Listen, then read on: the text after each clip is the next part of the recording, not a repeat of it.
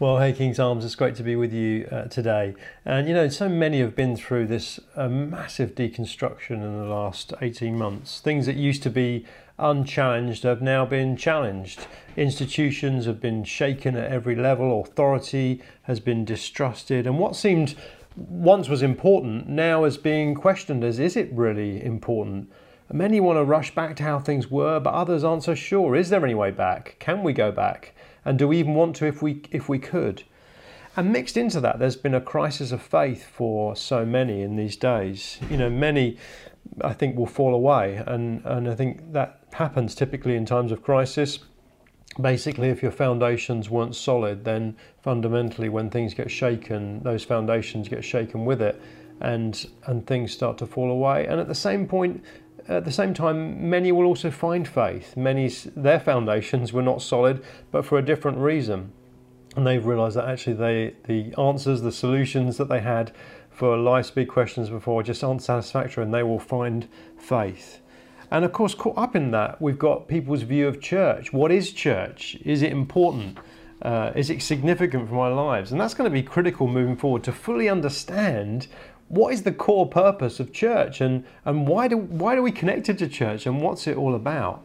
Our problem tends to be that we can identify a local church by the historical, by the historic expressions that we've known more than by the biblical convictions of what church should be. And it's hard to escape the gravitational pull of what you've known, isn't it? It's hard to escape from the kind of models and forms and the ways that you've known church to be. Sometimes we've been we've grown accustomed to them.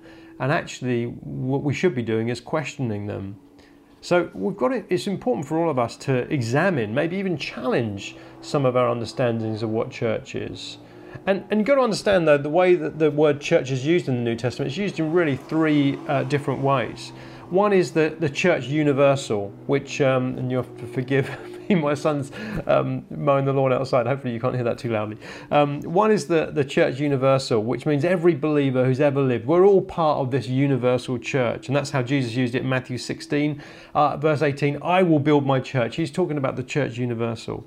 Secondly, it's used as a collection of local churches. When Paul writes to the church in Corinth, we know that's a group of largely house churches that met in Corinth, and he's writing to all of them together and then thirdly, it can mean an individual gathering, and that's how it's used in Acts 14 when Paul and Barnabas appoint elders in all the different churches.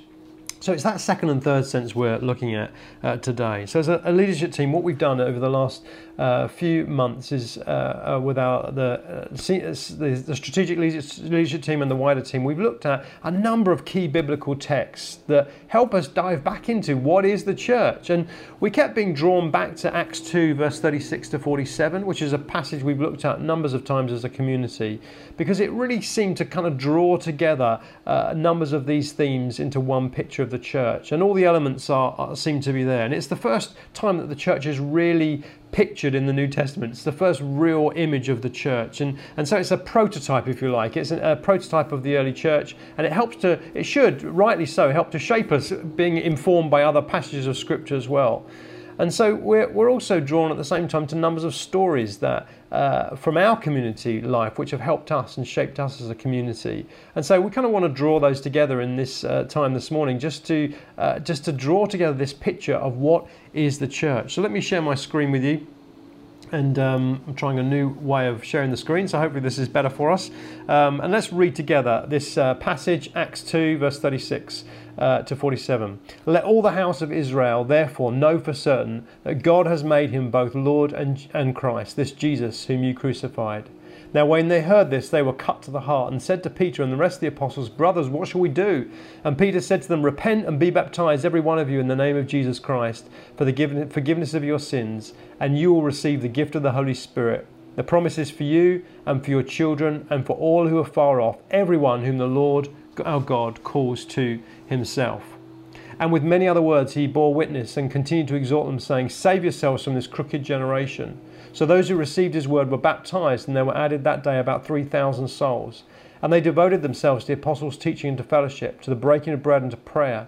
And awe came upon every soul, and many wonders and signs were being done through the apostles. And all who believed were together and had all things in common. And they were selling their possessions and belongings and distributing the proceeds to all as any had need. And day by day, attending the temple together and breaking bread in their homes, they received their food with glad and generous hearts, praising God and having favor with all the people. And the Lord added to their number day by day those who were being saved. So we drop in on this passage on Peter, one of the leaders of the early church, speaking about the early church, and they're wondering what's going on. And they open up this, uh, this picture for us of the church. So what are the what are the elements of the church that we we see? Well, the first is this: the church is a community of people who follow Jesus as Lord. This is what he says: "Let all the house of Israel know for certain that God has made him Lord and Christ, this Jesus who you crucified." Verse 38: "Repent and be baptized, every one of you, in the name of Jesus Christ, for the give, forgiveness of your sins." And I just want to pop over my other screen. Hopefully, you can see this, and draws a little uh, picture to help us. So it's a place where Jesus is Lord, and we see that in this passage, and they respond in baptism. There's a baptism and repentance to this uh, message that Jesus, that, that Peter brings. The fact is that by, by grace, coming to Jesus in repentance and through baptism, submitting to his lordship, he's transformed us. And now we listen to him and follow him and submit to him. Ultimately, every church is his church. That's the first picture we see. The first thing that uh, church is it's a community where people follow Jesus as Lord. And the second is this it's a community where people know God. That's what it says in uh, verse, uh, uh, verse 38 For the promise is for you and for your children, and for all who are far off, everyone whom the Lord God calls to himself. And so we could draw a picture like this. Jesus drew, drew people to the Father. He was drawing people into intimacy and connection with the Father. Church is a community of people that knows God, that believes that He's adopted them as His children. This is about a relationship with the Father. And everything comes from that. And Jesus' plan was to bring everyone into that relationship. And, and the revelation of this is not just head knowledge, the revelation of that, to know God. And that word uh, that's used in the original language means not just a head knowledge, but an experiential knowledge knowledge of knowing God. One of my favourite stories is from the early days is our community when uh, a lady was in, on a ministry team praying for someone else to know God and to know Him as Father and to know His love for her. And as she was praying, suddenly she had the revelation. She's like, hang on a minute, He loves me! He loves me! And that revelation dropped in her into her heart even as she was sharing it with someone else. That's the second thing that is critical that we see. A church is a community that knows God. Third thing is this church is a community that's empowered by the Spirit. We see that, don't we, in verse 38? You will receive the gift of the Holy Spirit. Church is a community that receives that gift of the Spirit. Let me try and draw this here. It's just hopefully meant to be a flame. There we go. It's a, it's a, a, community empowered by the Spirit. It's a place of supernatural power and fruit, not just about human effort. The Holy Spirit speaks to us, He empowers us. Just a few uh, days ago, I was praying with someone over Zoom and they just were filled with the Holy Spirit, filled with joy, a supernatural joy that came upon them, even in the midst of their difficult circumstance. It's a community that's filled by the Spirit and empowered by the Spirit. That's the church. Fourth thing is this church is a community where people are devoted to God's word. It says they devoted themselves to the apostles' teaching. And I'll just draw a little uh, picture of God's word. There you go. Hopefully that Makes sense? Yeah, good. God's Word. It's a community devoted to God's Word. It means they cared what God had to say, that His Word had become a blueprint for their lives. They put His Word into practice. We see that in what Jesus said, don't we? When He says, If you love me, you'll obey my commands. It makes sense, doesn't it? All, all relationships are built on caring what we say to one another. If you don't care what someone says or what they think or what they say to you, then you've got no relationship. And our words make a difference to God, and so His word needs to make a difference to us.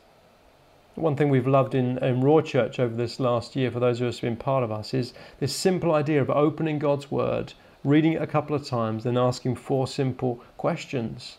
And that last question is the last two questions are what are you going to do as a response to this passage? How are you going to obey this passage? And who are you going to share it with? And one lady, as one week we read the story of the woman at the well when Jesus meets this woman at a well. And he turned an ordinary conversation into a spiritual one. It was a, a beautiful story. And that week, she had a conversation with someone and realized she was in the same moment that Jesus was in, and her obedience was quite simple. She turned that ordinary conversation into a spiritual conversation. And she said, normally that conversation with this person would have been very, very negative, but actually, the turning it into a spiritual conversation made such a difference. Church is a community where we are devoted to God's word. The fifth picture is this Church is a community where we follow God appointed leadership. They said to Peter and the rest of the apostles, Brothers, what shall we do?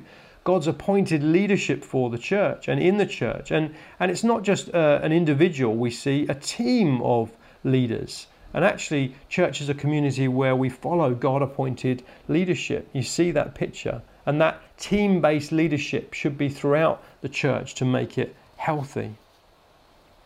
The next picture we see is this uh, church is a community that live in a culture where people love one another. It says in verse 42 they devoted themselves to the fellowship. And as we read, read the passage, you can just feel the love, can't you, expressed in that community. That word fellowship is rarely used today, apart from when we're watching Lord of the Rings. Um, but that sense of being devoted to, to the community, to a loving community of fellowship together. And at King's Arms, we've uh, described that love and community in five words it's a culture of honour, it's a culture of acceptance, it's a culture of authenticity, it's a culture of generosity, and a culture of courage. Phil and Carol were sharing just recently how some financial troubles that have uh, uh, hit them have been just shaped and transformed by the generosity of people around them. That's the church. So, church is a community, that's the, the sixth picture of, of the church that is they, they love one another. They, they, they care for one another. And that's what it looks like to be part of the church. The seventh picture is this. They connect together as family around the communion table. This is what it says in verse 46 day by day attending the temple together and breaking bread in their homes they receive their food with glad and generous hearts.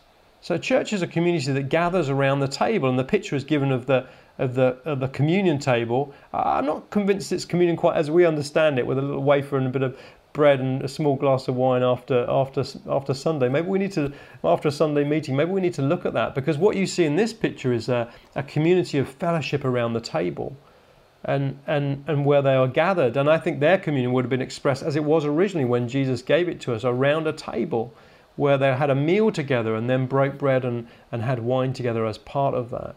What would it look like for us to dig deeper into that and to who's going to come around your table? And maybe you could have communion together at the end or the beginning of the meal. What would it look like to perhaps see how do we grow as a community to this sense of fellowship around the table?